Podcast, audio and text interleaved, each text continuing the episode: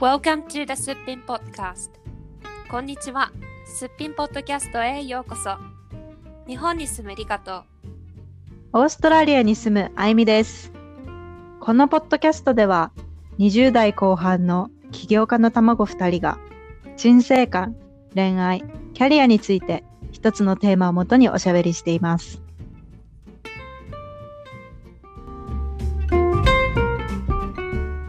皆さん、こんにちは。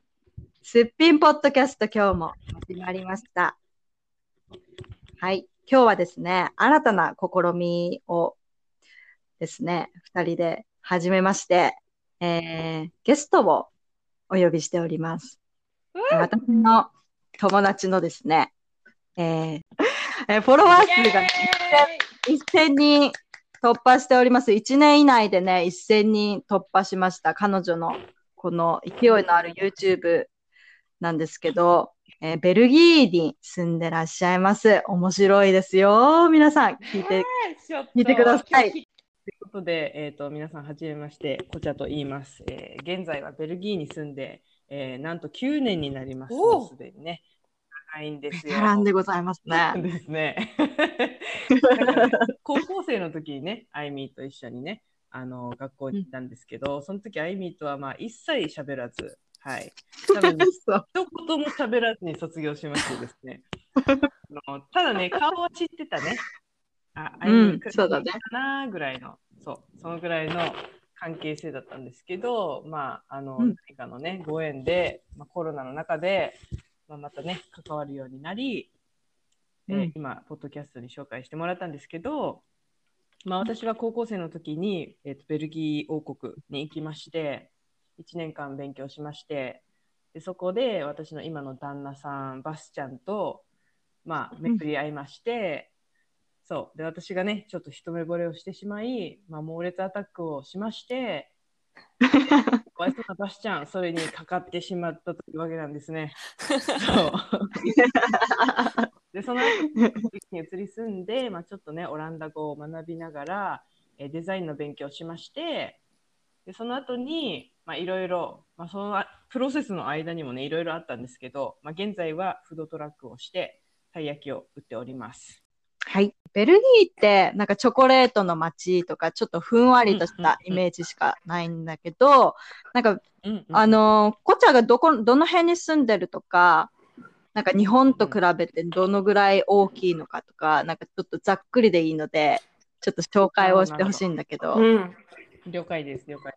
とね、ベルギーは、とりあえずみんな多分どこにあるかまずわからないわからない。場合が多いと思うんですけど、えっとね、オランダの下、うんドイツの横、うん。で、フランスの上にある、そう、すっごいちっちゃい、もう本当にもうあの5マ粒ぐらいの大きさの 国なんですよ。うん、で、大きさね、人口とか言っても多分わからないと思うんだけど、大きさで見ると、北海道に2つぐらい入るぐらいの大きさ。うーん。だから、そう考えたら、日本って結構大きいんだよね。確かに。そうそうそう。そうそうそう。で、えっとね、人口がね、東京都とあんまり変わらないぐらい。えー、東京都と一緒なんだ。日日本じゃなくだからね、そう考えたら、いや、東京住みすぎって思なるんだよね。確かに。単純に。そうだねそう。だから、多分ね、そう考えると、多分、一人に対しての土地っていうのが結構あって、だから、私が最初来てびっくりしたのは、まず家がでかい。うんうん。家がでかいし、みんな庭付き台。うんうん。で、あとは、なんか日本のコンビニと同じぐらいチョコレート屋さんがあって、やっぱりあるんですそうね。チョコレート。やっやっぱりあるそうでね、やっぱりね、そのチョコレート屋さんにも、まあ、レオニダスとか、ゴディバとか、うん。あの、なんだろう、いろんなね、その有名なメーカーさんがいるわけなんですけど、それとは別に、そのローカルなチョコレート屋さん、だから競争率がかなりね、高いのかなと思いきや、やっぱ、その、それで保ってる部分がある、ベルギー国って。本当にもうチョコレートの売り上げがもう、半端ないぐらい。あのみんなうん好きだから、それとお土産だけじゃなくて本当にベルギー人ってチョコレートめっちゃ食べるのびっくりするぐらいあ、そうなんだ。そうだからそのクリスマス会とかに行ったらもうね大人の人もねなんか多分日本のイメージだったらそのゴディバとかさ、ゴディバはないけどゴディバとかそういうブランドのチョコレートをもらったらさ1日3粒とかわかる？ちょっとちびりちびり食べるじゃんそうそうだよねめっちゃ地道に食べる。うんそれがさ半分にさかじらずにさもうポンポンポンポンってもう入っていくの。なんかそのぐらいびっくりするぐらいもう大人から子供までチョコレートとか甘いもの大好き。そう。へへえ。もあるあのなんだろうグミみたいなお菓子？スヌッピエって言うんだけど、こっちでスヌッピエっていうあの、まあ、日本で言ったらグミになんかなんだろうあれ砂糖？角砂糖のさあの砂糖がさポロポロポロってついたやつ？あをジャリジャリしたやつ？を永遠に食べ続けるっていうのに最初びっくりしたかな。え、でも、うん。肥満とかはそんなに？肥満とか少ない。はそんなにうんいない。それよりもビールの肥満かな。ビールバラ。あ。はあ。ビールも有名だから。そうそうそう。そそうなんだよ。天国だな。天国、天国。天国だな。やっぱりでも、甘いもの御う殿。うん、チそうそうそうョコのイメージはあるもんね。うん、あるある。間やっぱりそうなんだ。うんそうそうそう。うんやっぱね、やっぱすごいね。チョコレートで何でもやっちゃう。どういうこと？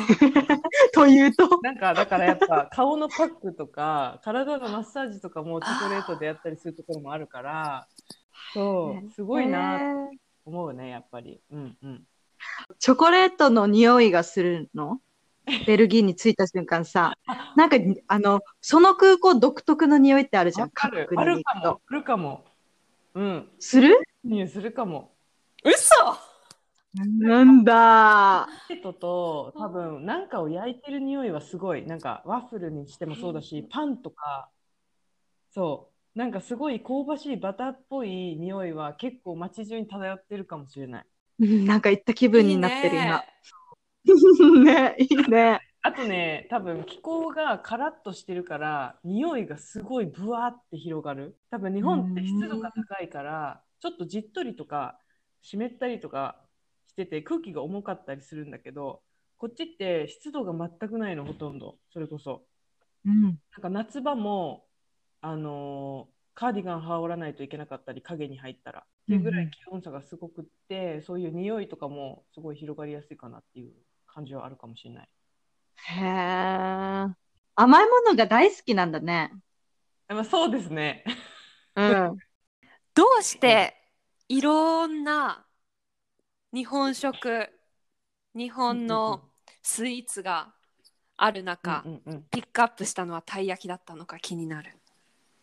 まあ、いろいろね、あのー思うところはあったんだけどもまず、うん。あのー法律の問題で、えっとうん。資格がないとうん。ご飯ってできなかったの、その時。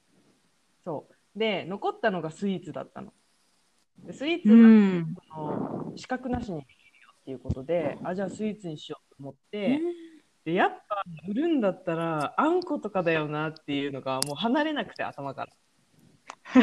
で やっぱやるんだったらその日本とベルギーの架け橋じゃないけどそれはかなり大げさだけどでもやっぱり向こうの文化をこっちに持ってきたいしでこっちの文化とちょっと融合させたいなって思って、うん。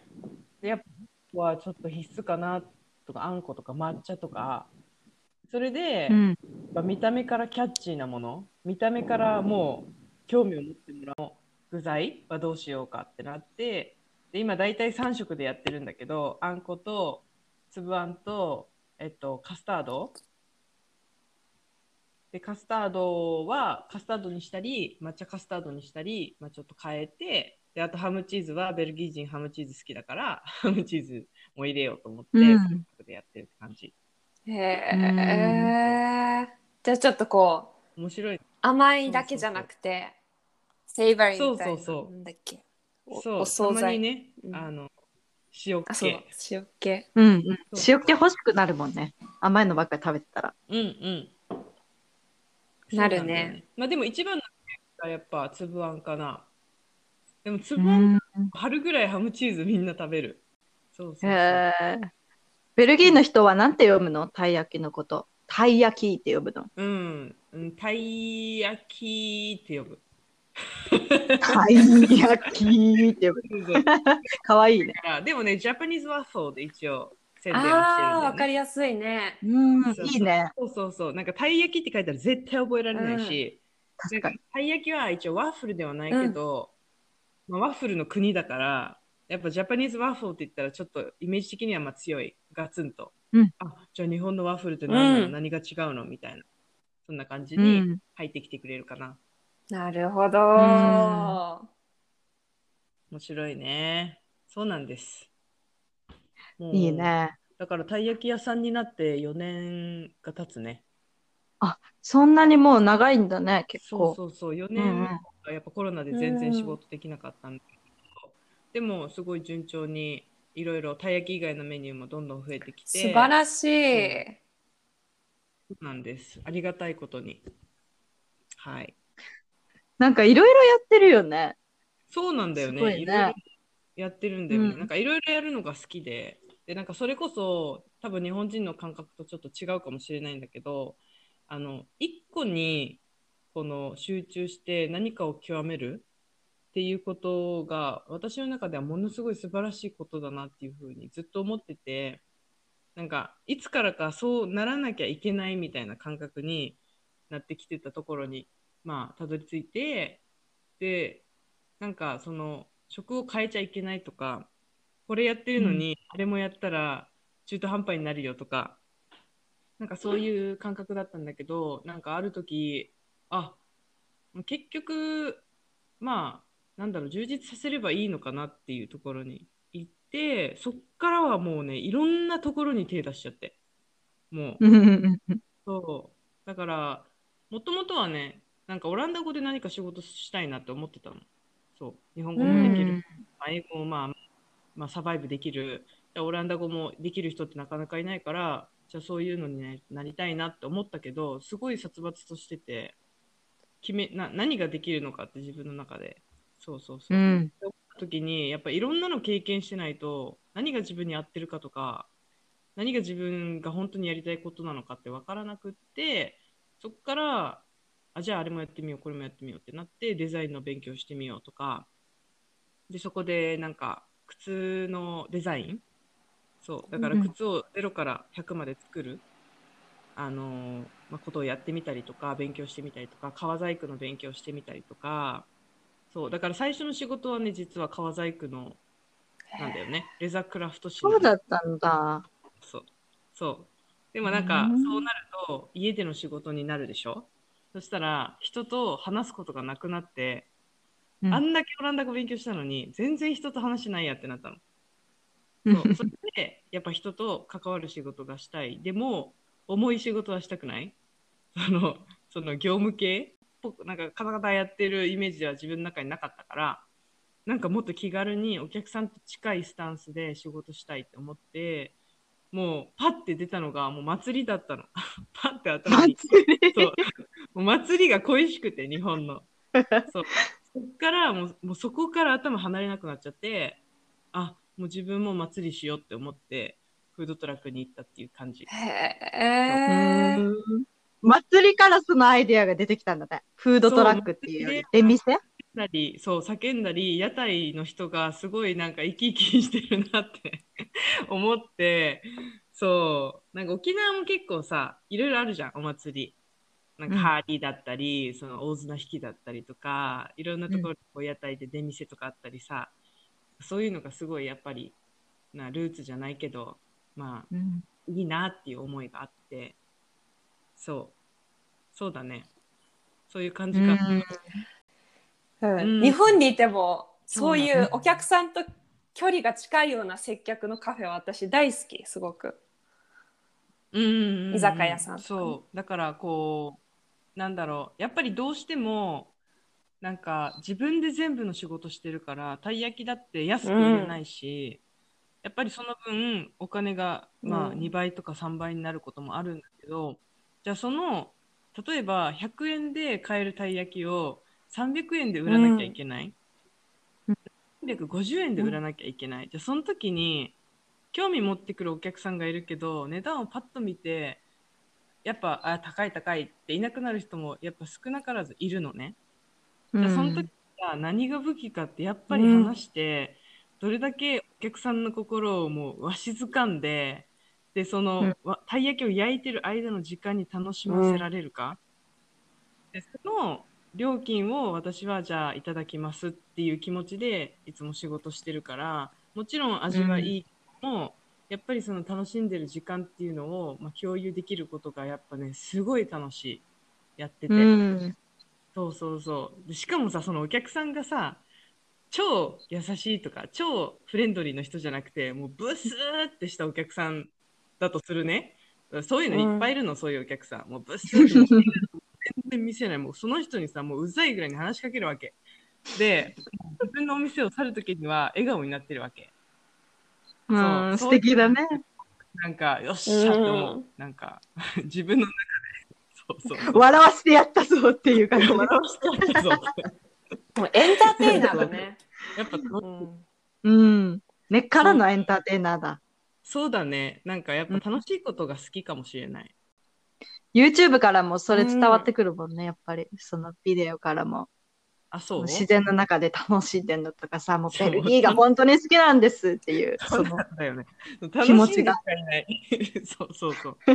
だから YouTube も本当はね、ベルギー来てすぐやりたかったんだけど、なんかやっぱりお金がなくって、お金もない、キャリアもない、それでなんか趣味に行っちゃうのはどうかなって思って、まあ自分にストイックなところもちょっとあるんだけど、やっぱり土台をしっかり立ててから趣味に、まあ、目を向けるべきじゃないけど、かなと思って、うん。まず生活基盤をしっかりしようと思ってそんなこんなしてたら9年経ってるっていう話なんだけどそう、うんでもなんか今始められたから今の自分の味じゃないけど、いいなんだろう個性が出せてるかなって思っうんて楽しくできてるかな今だから楽しくできてるかもしれない。うん。確かにその生活費のこととかさ、やっぱりなんか住んでるってなるとさ、私も自分で稼ぎたいっていう気持ちが出てくるじゃん。まあねそうするとね、なかなかなんか好きなことでとか、言ってられないわって思う思うんだけど、結局好きなことがね、長く続くもんね。そうねやっぱ好きなことをやりたいよね。うん、やりたい。タイムイズマネーじゃないけど、なんだろう、いや、タイムイズマネーではないんだけど、あのタイムはもうやっぱリミットがあるから、うん。もう時間は有限というかさ、なんか今の時間もそうだし、できることって本当限られてるから、うん。そうそうそう、なんかそういうことを考えたら、いやーなんか無駄にはできんなというか、もう、だってもう3秒前には戻れないんだから、うん。えるとね、まあ、ちょっと感慨深いなって思って、なんかそれを一日一回は思い出して、なんかいらんことやってる時に思い出して、ああ、いらんことしてるってなるような そう、コロナでね、さらになんか SNS 見てる時間、うん。必要なことはしょうがないんだけど、なんかハンギングしてたらちょっと、その SNS のことなんだけど、コチャはやっぱり発信者としてさ、まあ SNS と依存せずに、のめり込まずに、なんかこううん一歩置いて、自分のことに集中できてるのかなって思ったんだけど、ああ、そなんかれはね、結構簡単かもしれない。なんか、簡単。うん、めちゃめちゃ多分簡単かもしれない。っていうのは、なんだろう。まず、例えば YouTube で発信してます。この、いち早く投稿するのが結構、まあ、大事になってくる。でもうん。私がやってることってさ、誰も他にやる人いないから、あの、競争の世界ではないわけも。だから、うん。そこで、じゃあ今何が話題かとか、じゃあ今何を、こう、なんだろう、フォーカスしないといけないとか、逆に言ったらそういうのを調べることをしなくても、まあ、ネタがすごいありふれてるからこうずっと見続けてずっとこう何かをサーチングし続ける必要っていうのは全くないのよだから逆に言ったらこの今ベルギーに行ってこういう生活の中でやってるからこそ全然こう執着がないというか、そう。うんうん。逆にその普通に趣味で SNS 見てても、まあ、インスタとかツイッターとか見てても自分の世界の中に入ってくる情報っていうのがもうなんていうの入ってくるっていうか同じ情報？うん。例えば私は日本にいないから日本の情報は好きだけどでも例えばそのどこどこのうん。カフェ行きましたとか、どこどこの何々行きましたとかそれが手に届く範囲のところにないから私の生活の中に。だから、うん。それを見る必要はないなと思ってすぐパッて諦めああ、なるほど。うん。し、うん。こう情報報の断捨離みたいなのが瞬時にできるってこと。ね、なんだろう。全然違うところに住んでるっていう感覚が自分の中に植え付けられてるから、切るのも簡単だし入るのも簡単だしなんだろうそのすごいたくさんの人から聞かれるんだよね最近。そのどうやったら SNS 離れられますかとか。うん。いやもうそうなんだ生活ね。に集中する以外にあるって思うんだけど。なんかシンプルにね。そうだね。うん。うんシンプルになんか好きなことやってる人って絶対そんなのやってる時間ないんだよね。うん。例えばさ2人もさ、ヨガやったりとか教えてる生徒さんのなんかがあったりとかやることが絶対あるとか好きなことが絶対あったらうちうち最近ウクレレ始めたの。例えば フォーエグザンプルだけどウクレレ始めてもうウクレレのことしか頭にないの、今もそう。そう。だからそうなったらその SNS 離れたいとかいやじゃあだったら趣味見つければいいじゃんってなるんだよね。そう、うん。SNS 趣味にしなければいい。っ。て思って、だってさ何が生まれるかってさ妬みとかひがみとかしか生まれないの、SNS からは。うん。だから下でパーって見ててさめちゃめちゃ美味しいパンケーキ見つけてさうわパンケーキ食べたいと思ったら 作るもん。そう。もうそれ終わり今日見るの。あ、オッケパンケーキ見れたし、オッケーパそうンケーキだからそれなんか境っていうかそれのスイッチを自分で押せるか押せないかの問題で、そうそうやらなきゃいけないっていうかいややった方がいいよっていうのは絶対もうコロッコロ転がってるからさ周りに。それに気づいて拾ってあげられるかの問題かな、うん。SNS を離れたいっていうふうに思ってる時点でそこにもう執着がすごくあるからどうやったら離れられるんだろうっていうよりも本当こちゃんが言ったように楽しいこと探しをした方が絶対早いしそしたら消えていくもんねそうそうそう、だって自分のライフスタイルの中ですっごく楽しいイベントとかがあった時って携帯ってバッグの中にずっとあるもんね。そう。そうそうそれに気づいてあ今日すごい充実してたとか思えるようになったらもう多分 SNS バッグなんていうの、うん。携帯バッグの中だと思う。うん。この間ね、娘と一緒に見たバービーの映画でね、バービーがめっちゃいいセリフ言ってたんだけどさ、カメラが、カメラが回っていないところで人生は動いているのよってバービーが言ってたの。バービー。おーって思った。それバービーが言うの？バービーが言ってたよ。そうバービー大丈夫それ。ねいやでも思うよ。あのなんていうんだかそのストーリーとかそれこそまあフィードでもそうだけどまああるじゃん。ハイライトとか言ってまあいろいろみんな残したりするけど私基本的になんか自分に置き換えて SNS の中で見るものは一番楽しいって思ってるよりも低いぐらいの位置のものばっかりって思ってるっていうかだからそのすっごい楽しいとか得なこととかいうものってみんななんか多分載せないっていうか載せる暇がないから、うん、確かにそうかもね、なんかふとした時に思うふとした時に気づく瞬間があ今めっちゃ幸せって思うたまにどんな時に感じる？いいね。そうそうそう。うん。え私は基本的に火を見るのが好きででなんか焚き火とかしてたらめっちゃ焚き火してて何にも考えずに火を見てる時とかでそういう時にあ幸せだなって感じる時ってうん。写真撮ろうとかあんま思わないというか、なんだろう、うん。もうほわーってなってんのもう。うん。そうそうそう、めっちゃ仕事で疲れてうん。湯に使ってる時とか。でもさ、普通のことじゃん。なんかその、なんていうの、そんなさ、もうどこどこの高級ホテルってなんとかとか、そういうんじゃなくて、もう本当になんかもう、うわ生きてるじゃないけどね。やってる時。なんか。うんうんうん。おっさんも、あそうそうそう、おっさんの感覚だから、そうだね、なんかそういう時一番幸せかもしれない。確かになんか本当に、ああ、私今幸せだわ、美味しいもの食べて幸せってなってる時とかってさ、あ、そうだそうだ、取ろう取ろうみたいになんないもんね。もう頑張って残骸だから。そうそうそうそうそうそう。5口ぐらい食べた後の。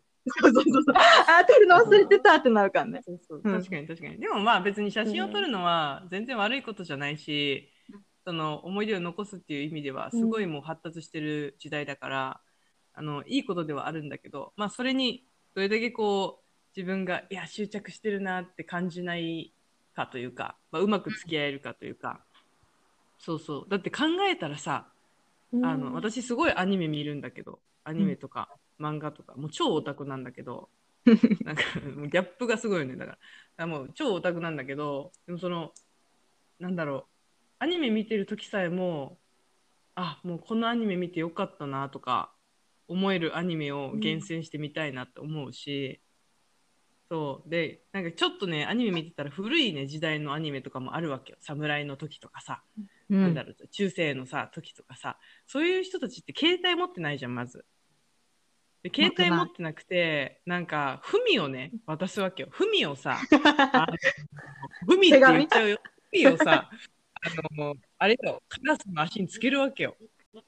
いやお前そんなめっちゃ時間かかるやんとかめっちゃ思うんだけどあのパッて次のシーンになったらもう文が届いてるわけ。そう でもさそういうのを見てるとあこの文が届くまでに何何時間とか何日かかったんだろうとかさそういうのをアニメを見ながら私はちょっとほうなんか大人な見方だね。でも そう思うといや今の時代ってもう今の時代にあるものを全部なくして例えばみんな無人島で住まなきゃいけないとかなんかあのそういうことになったらめっちゃ楽しいんだろうなとか思ってしまう。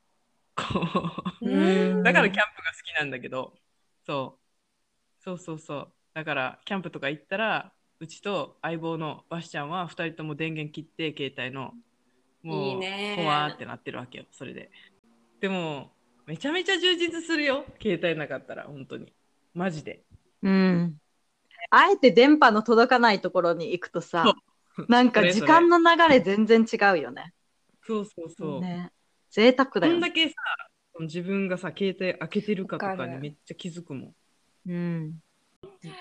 あゆみちゃんがちょい前にこうちゃんのなんかフードロスの YouTube、えっとアプリの、はいはい。えっと、はいはいはい。ことを出しうんうんてくれてるやつをシェアしてくれてた時があって、でも多分前なんだよね。であすごいこういうのがあるんだっていうのすごいちょっと頭の端っこにあってなんか取り組み。でうんうん。うんまあそして、まあ、今回のポッドキャストでちょっとベルギーのそのフードロスの事情とかなんかどういうことがあるのかっていうのが気になって質問したかったんだけど、まあ、日本もとにかくうんすごいじゃないフードロスは。あのもったいないっていう言葉があるけどそれとはちょっと矛盾して、純なんていうのかなフレッシュさを求めるからこそすごくまだ食べれるけど捨てるっていうだからそこのもったいないとの矛盾だよね。うんうんに日本もあの賞味期限が年月日で、えー、と今までずっとあったけど今それが改正されてきてて、年月だけになってるらしくて、で私が実際にこうえー。スーパーに行ってそれを、それ見た後に行った時にまあほんとちょっとしたことでチューブの生姜とかあとまあなんかいろんなこういろんなもの？コーヒーだったり何でも。確かに年月で終わってるんだよね。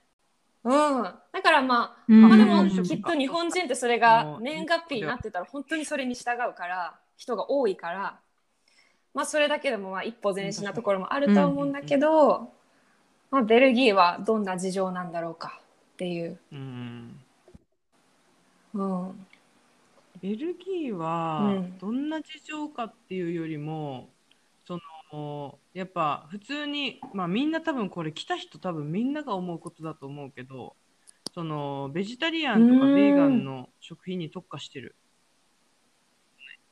そうそうそう。で、まあ、フードロスのもちろん延長線上に、まあ、その地球温暖化とかその気象変動とかそういうのがあると思うんだけど、あのまあ、肉を食べる魚を食べることが、まあ、一番のうんあの、まあ、ガスの発生というか二酸化炭素の発生につながってて、まあ、地球が破壊されてるっていうことなんだけど、まあ、いろんなね映画とかも出ててすごいねあの映画一本見るだけで本当に価値観変わるぐらいあのいろんなところがそういう取り組みうん。してるんだけどそういうのにやっぱり目を向けてるからこそ、まあ、ベジタリアンとかベーガンの食品とかものすごい多いしもうレストランに行ってベジタリアンの食事がないところってもう多分何パーセントぐらいしかないんじゃないかっていうぐらいうんそ。のぐらい絶対もうベジタリアンスパゲッティとかベジタリアンなんとかラザニアとかもう絶対あるぐらいやっぱあの、まあ、それだけいるんだよねだからそういう人たちがね。うん、でそう考えた延長線上にそのフードロスについても、まあ、そういう人たちがさフードロスに考えないわけないじゃない？フードロスのこと。うん。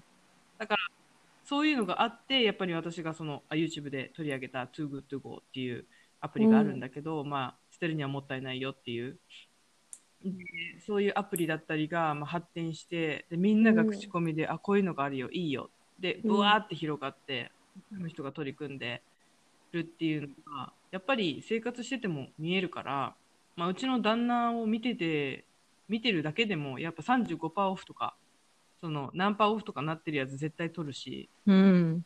なんかそういうのを見てるだけでもこう、うんあやっぱ考え方というか価値観が違うなってすごい感じるしでもそれをやってるからってさ汚い人ではないわけよ汚いとか貧乏な人ではないしうん。その本当にマインドセットの違いですごい大きく変わるしこう生活してても気持ちがいいなって思う瞬間すごいいっぱいあるからうん。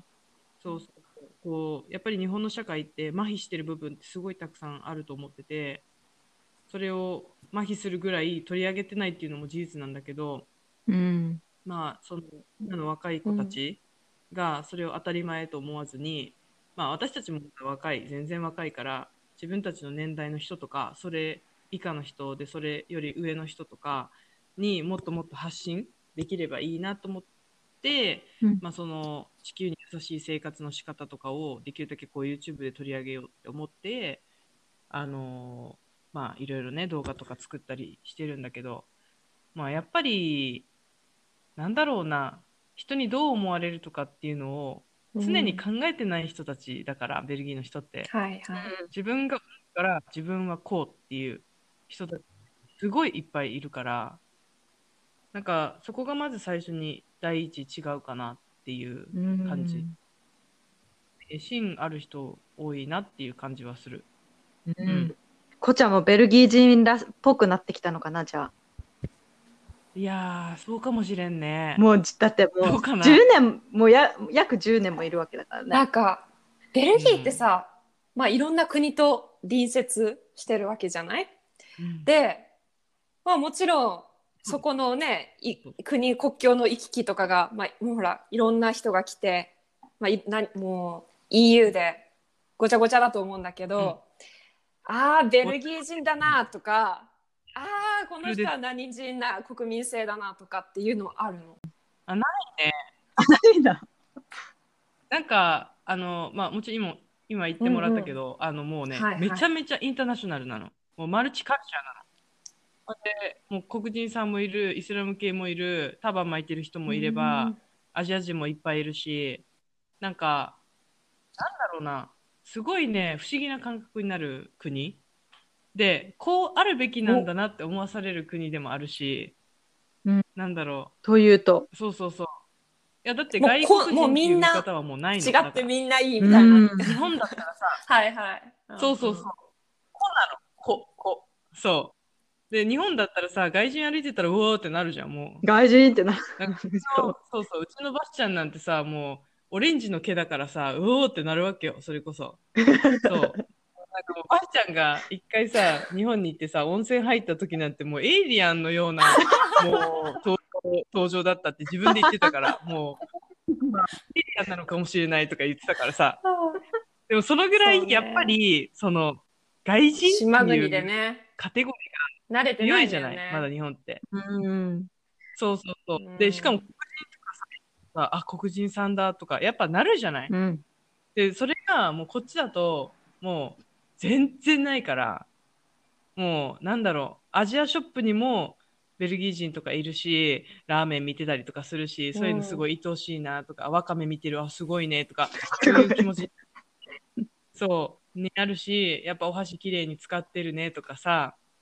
ではたまたそのうん。なんだろう私が行ってたオランダ語教室とか語学学校とか行ったらもう本当にいろんな国の人が同じ境遇でオランダ語学びに来てるとかフランス語学びに来てるとか。そういうのを見るとあなんか自分って本当に子なんだなっていうかさアジア人の枠でもなく日本人の枠でもなくもうそ子うなんだ。うん。そう。ん。じゃあ黒人の人と結婚して黒人の人とベルギー人がアジアの人と、でその子供はさもうミックスなわけじゃんもはやさ日本人とベルギー人の間のハーフとかじゃないわけ、もうもうその人なわけ。がもう根強いからなんだろう。自分が外国人っていう感覚ももうないし、うん。アジア人の意識がすっごい高まったんだよね。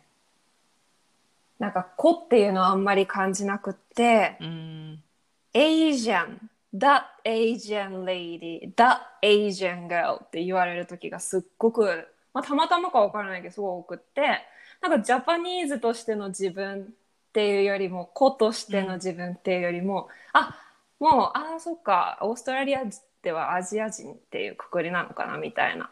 そんな感じの。だからすごいそのイメージが今でもあるかな。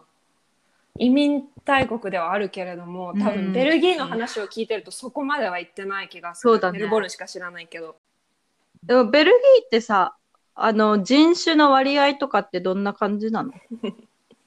ウィキペディアとかいや載ってる？どうなんだろうね。人種の割合、うん。ウィキペディアさんも別にまあ確実性はないからね。まあね。なんかその割合って言ったらまた振り分けになっちゃうからあれなんだけど、うんでもあのー例えば私の住んでる町なんかはヘンクっていう町なんだけど、あのーすごいね移民っていうか移民っていうよりはなんだろうこう2世とか3世の人たちがいっぱいいてもともと鉄鋼で栄えた町なんだけどあのそれでそのなんだろう何十年か前におじいちゃんおばあちゃんが来て鉄鋼の仕事してで、うん。その仕事がなくなった後にその家族がみんな国から来てとかトルコ系とかあのギリシャ系とかイタリア系の人たちがいっぱいいるのね。であのー多分ベルギー人よりも人口が多いのその人たちの方が。うん。だからもはやじゃあ何をもってベルギー人とみなすか？じゃあお父さんもお母さんもベルギー人だからじゃあベルギー人なのか？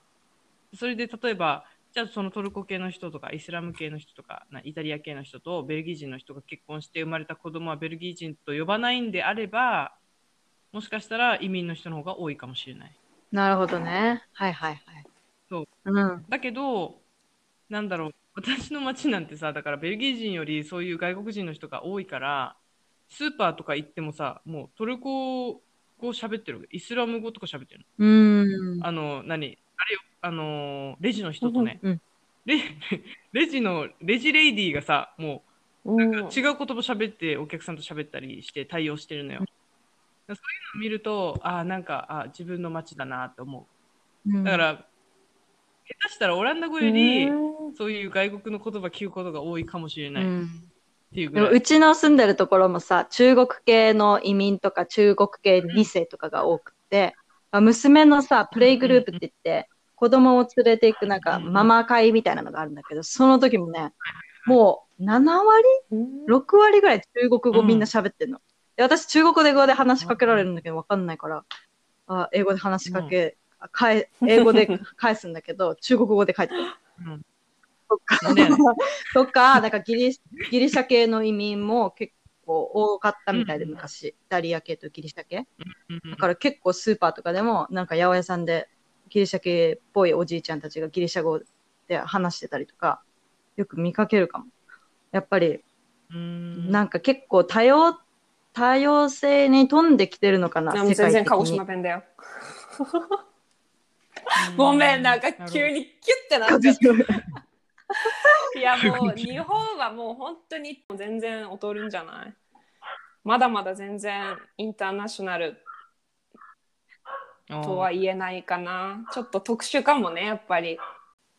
うんだから日本の体制がそもそも移民、なんか、もう移民受け入れてないじゃん、ほとんど。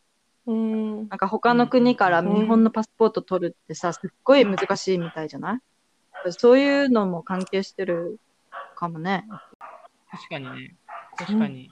でもうちらはそのベルギーって陸続きだから、確かに。もう本当に頑張れば全然どこまででも行けるんだけど、まあ頑張れば中国まで行けれるわけ。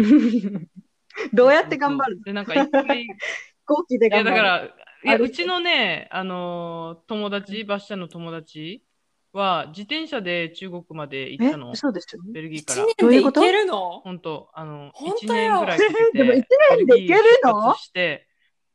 いや、だから1年で行って帰ってきたのよ。行って帰ってきたの。え、じゃあ半年で中国まで行ったんだ。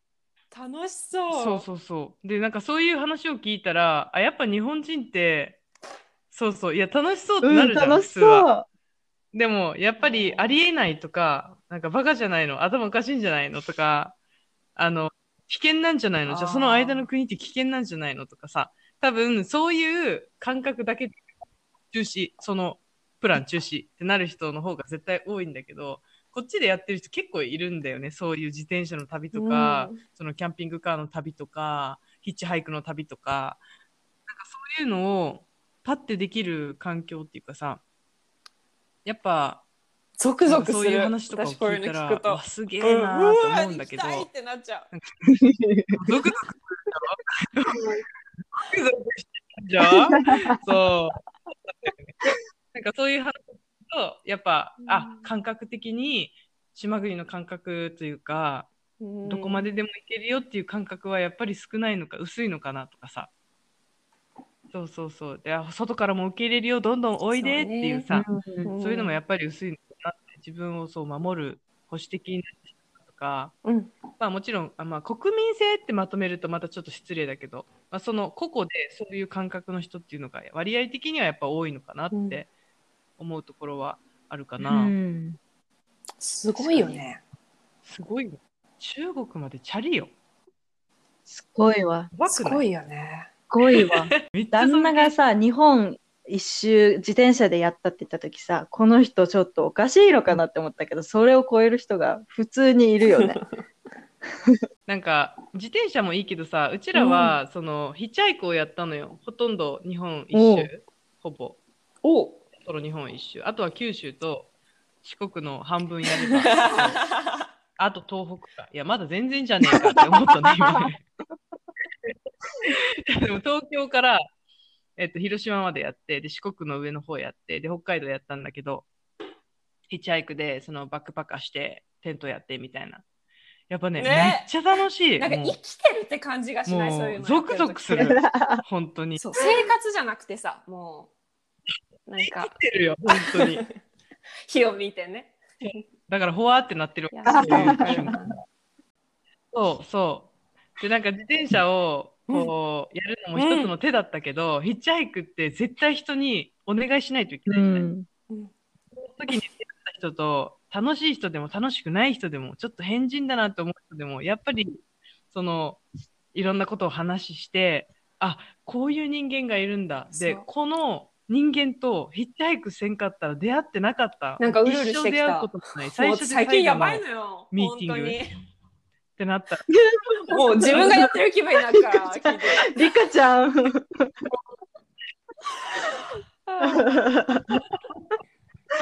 そう、でもね、そういう、あの、こ心の中で思ったら、一ヒッチハイクで止まってくれたドライバーじゃなくて、自分の人生のこの時間を構築してくれた人になるわけ。うん。そう思ったらさ、めちゃめちゃ感慨深いなと思って。うん。そう、それがまらなくてやめらんない。私はね、逆にそういう旅を一切やったことがないの、今まで。知りたい、その今の。やったことがないのそうそう。だからさ、なんかね、全然、なんか人との出会いは私もね、すごい好きなのね。なんか旅先で出会った人、うんうんうん例えば、ランダムにさ、こう電車で座った時に隣に座った人とすっごい仲良くなったり、この飛行機、旅先の、あの目的地に行くまでの飛行機の中で仲良くなった人とかさ、そういうの出会いはすごい感動的で、なんかあの話をした後に、あの話をしたからこそ今これがあるんだって考えると感慨深いっていう瞬間はあるんだけど、なんかね、ヒッチハイクとかってさ、やっぱりなんかどうしてもリスク面を考えてしまうわけよ。うん。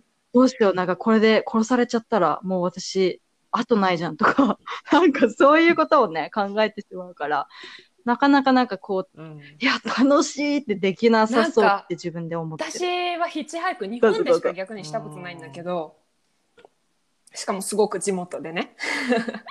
だけど女の子2人私と友達なんだけど地元で。ダンボールにも普通になんかもうよくある。まあ普通にこれだけの時もあったけどやっぱりねなんかやっぱりそういうふうにリスクを考えることが多い日本でするがゆえにそんな中でも止まってくれる人ってやっぱりそこの感覚がちょっとずれてる人がやっぱ多いのかすごく一期一会が楽しくなるような人ばっかりでそう物々交換みたいになったかも。その乗った人にもらったみかんを次乗った人にあげるみたいな そしたら何かお菓子が返ってきて 今度これのお菓子をあげてみたいな。すごかったその日。すごい覚えてんの。そうよ。なんか原始的、ね。原始的な携、帯はその時オフだなんかその交換みたいなのがあるね。あそうね。あそうなんですよ。うん地元話だからね。それもしかも。地元だから。地元地元。一周したかのような話だったけど。これは、これ、地元でさそれがさ、そうそうそう、日本ってなったら、やっぱ話がそうだよさ、やっぱでかくなるよそうよねね。だから、次のとこ行ったら話し方全然違うとかさ。確かに。う。そうそうんそう。そういう小さなその考えが、まず発見がさ、すごい、そううわねああ、なんか感慨深いんだよ。日本ってやっぱ広いなとかさ。面白そうここまでちょっとやってみたくなった。のか。でも、そうねあいみがそういう感覚になるのは正しいことではあるよ。変な人もいっぱいいるよ安全やもん。うん。確実に安全やから。いるやろなんか全然間違いがない。やっぱ変な人もいるの？うん絶対そう。だから、いあそうなんだや、いるいる。いるいるいる。うん変な人いっぱいあったから。なんかそれを変な人と取るか、スペシャルな人と取るか、個性の強い人と取るかはまた素晴らしいやってる時わだってそれを言ってる時点でさ、自分も変人の一人なわけだからさ。そうそう、そうそうそう。だから、そう思ったら、すごい気が楽になるというか、でもやっぱり自分で対策できるところはしっかり私も一人じゃやらなくかった。女の子は3人以上いない、2人以上じゃないとやらないとか、例えば2人、そうそう、2人でやるにしても、うん。例えば安全のためなんでっつって、うん。ナンバーを取らせてもらうとか、車の。ナンバーを取って、信用できる人、親でもいいし、友達でもいいし、に番号を送る。で、その日の夜に、あ、ちゃんと目的地着いたよ、ありがとう。ってメールを送る。で、その、なんていうの、そこから連絡が途切れてしまったら、うん。その友達が親に連絡するとかでも必要かもね。いろんなね、方法があるわけよ。うん。やっぱり、あの、もちろん個人の考えだけど、やっぱり男性がいるとまた全然違う。じゃあ男と女でやるのと女と女でやるのはもう全然感覚違うから、う。だから今、その彼氏と一緒にやるとか、旦那と一緒にやるってなると、全然全く問題はないえ、それ子供いても大丈丈夫かな？子供と旦那と3人でヒットハックやっても大丈夫？大丈夫。全然大丈夫、全然大丈夫。で、うん。逆に、止まってくれた車に、例えばうちらもあったけど、男性3人乗ってたりとか、うん。男性が4人乗ってたりとか、うん。で、ちょっと雰囲気わかるじゃん、もう、あ、この人ちょっと危なそうとか。で、自分たちよりも大人数乗ってたら、ちょっと、まあ、何があるか何もないかもしれないけど、すいません、安全上、あのーなんていうの、私たちの力で負けてしまうような人数構成やったら、じゃあ乗らないでおこうとか、自分たちで決め事するだけでもかなり安全な気持ち。勉強になる。ねそうそうそあうんうんうんうんう。そうそうそう。あ勉強になるでも楽。しいね。リスク管理をしつつリスクを取ると。そうそうそう。でもやっぱ楽しいよ。楽しいが勝つよ、最終は。やってみたい。うん。だってそういう変人がいるからこそさ、旅って楽しくなるわけよ。そう。絶対そう。結論。もう本当になんか、いやもう広これ聞いてる人にもっていう話見てほしい。YouTube ねうん。なんかね、その外国人との国際カップルチャンネルって今すごい増えてて、うん競争率が激しいって言われてるのとりあえずは。だけど、なんかその大体のこうカップルのって部屋の中で座って写真っていうか動画を撮ってるのね。じゃあ国際恋愛についてどう思いますかとか、外国人とうまくいくなんか3つの方法とか、そういうのではいはい。家の中で喋ってるんだけど、なんせうちの相方座ってられないのということがありまして、まあ結局うちらはその自然派 YouTuber っていうかアウトドア系 YouTuber なんだけど、でもそういうのだからその他の人と被らないっていうまあ強みもあるのかなって思って。いやいいよもうそのスタンスでぜそうそうそうあんまり喋る系の動画ではないね。だから緩いのかもしれうんない。いやいや、うん本当にありがたいです。なんか見てくれてる人がいるから続けられるっていうのがあって、ないんだけど、その YouTube を撮影するときと。まあ、その編集にどれぐらい時間費やしてる？で今は10分の動画に、でもやっぱ4時間とか4時間半とかかかるかな？でそれに例えばうん。テロップは、なんだろう、こういうのが、まあだから本当に本当その通りで、追求すればどれだけ時間かけれる、もう10時間とかやる人もいるし、なんだろう、もう本当に自分の中の問題だと思う。これでじゃあ満足して、もうじゃあこの動画はこれでいいかとか、うん。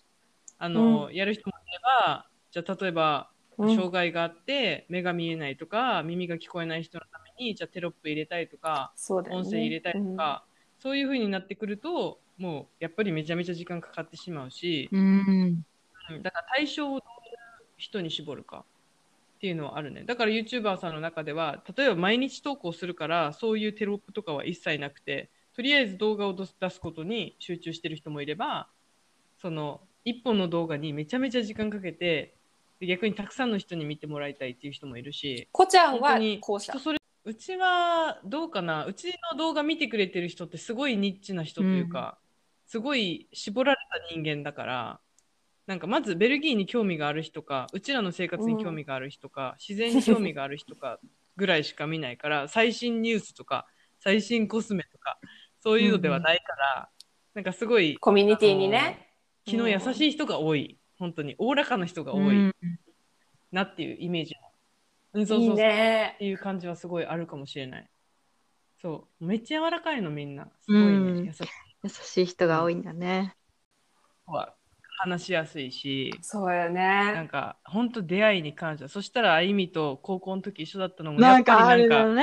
なんかさ、そううん自分が腰を痛めてヨガになんか着目したところからあゆみと出会えたのもやっぱじゃあ腰を痛めたのにも意味があるのかもしれないとかなんかそういうことに、を思いながらネガティブなことも前向きに捉えるように生きてる。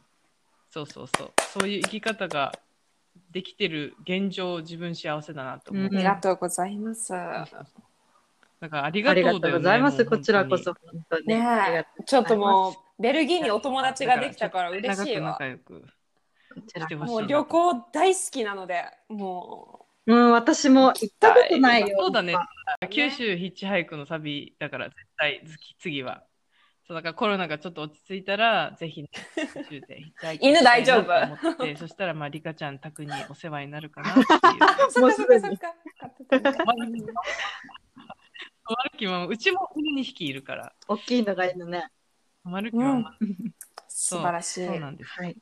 そうそう。だから世界中に友達できるのは素晴らしいこと。本当だよね。SNS でこうやってつながれて。うん。そうそうありがたいことだ。本当にではですね、ありがとう。もうそろそろえ時間の関係でおしまいにしようと思いますが、こちゃからお知らせ？お知らせ。お知らせ、お知らせや告知などあれば。話してる間に結構いろいろあのねみんな多分分かってるとあの話をさせてもらって分かってると思うけど、えとりあえず YouTube をベルギーから発信しております。でベルギーのねいろいろ、まあ、情報だったりこういう国だよっていうところだったり、まあ私たちの生活だったりであとまあ自然をねあの大切にというか自然に優しい暮らし地球に優しい暮らしにあのたくさんの人がちょっと意識を向けてもらえればなっていう思いで発信をしているので、ぜひね、あの、お暇があれば、なんか、そんななんかがっつりというよりは、暇があったらちょっと見てみかなぐらいのスタンスで、うんあの見てくれると嬉しいなチルコチャンネルっていうふうに思います。で、なんか、あ、はいチャンネル名はチルコチャンネルってサ言います。ブスクライブして。うん。そう、ちょっとどっかに書いて。はい。チルコチャンネル、チルコチャンネルってちなみにどういう、チルコは何の？チルコ。何から取った？のあ、チルコはね、チルは、まあ、チリングのチルね。あの、のんびりするっていうか、まったりするのチルで、で、子は子供の子っていう意味。まあ、全部アルファベット書きなんだけど、チリングしてる子供のチャンネルっていう意味で、まあ、ゆったりまったりしてる私のチャンネルっていう感じで、でチルコチルの間に、まあ、こう、チャっていう名前、自分の名前が入っててああ、そういうことかあの表記はオランダの表記？こちそういう。感じでチルコチャンネルでやらせてもらってます。あ、そうそう、COPJE はこちゃは、えっと、チャっていうのはオランダ語で何々ちゃんって意味なの。へー小さいなんか、そうなんとかちゃんみたいな感じで、なんとかちゃ。なるほど。そう、それで、こちゃ一応ニックネームでやらせてもらってます。はい。いい名前だ。えはい。お願いいたします。はい。よろしくお願いしす。ます。では今日も聞いてくれてありがとうございました。ありがとうございますもいっぱいお話ししていただいてありがとうございます。面白い話いっぱい聞きました。